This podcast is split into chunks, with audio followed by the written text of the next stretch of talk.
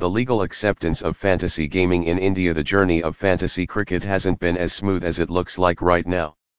Of course, in every startup, the organization faces multiple challenges and setbacks but what the fantasy gaming industry faced was not only hard but it looked like that the industry will be banned before it starts its operation. Back in 2008, when fantasy cricket was made available in India, people thought that it had something to do with gambling or fixing. The government stepped up as it involved money and it was stopped for a period of time in India.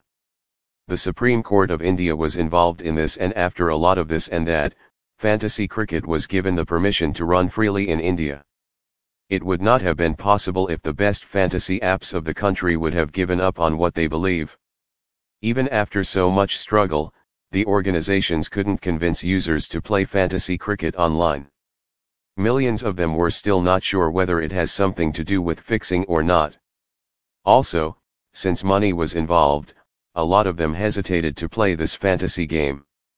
Fantasy education, even if it sounds weird, was very important at that time.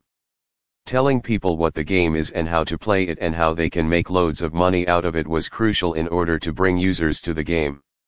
All the top fantasy apps of the country deserve a lot of credit for educating their users regarding the same and how the game is completely legal in India. Since the boom of the telecommunication industry in India, their journey became a little easier as they could market their product in a much better way. The introduction of Sachin Tendulkar, MS Dhoni, Virat Kohli, and other Indian cricket superstars into fantasy cricket has also helped the industry grow. The best part about the entire process is how beautifully they advertised their product which brought millions of users to come and play fantasy cricket. Thus, with the help of all the best fantasy cricket apps of the country, a new gaming industry was born in the country and now more than 50 million users regularly play this game.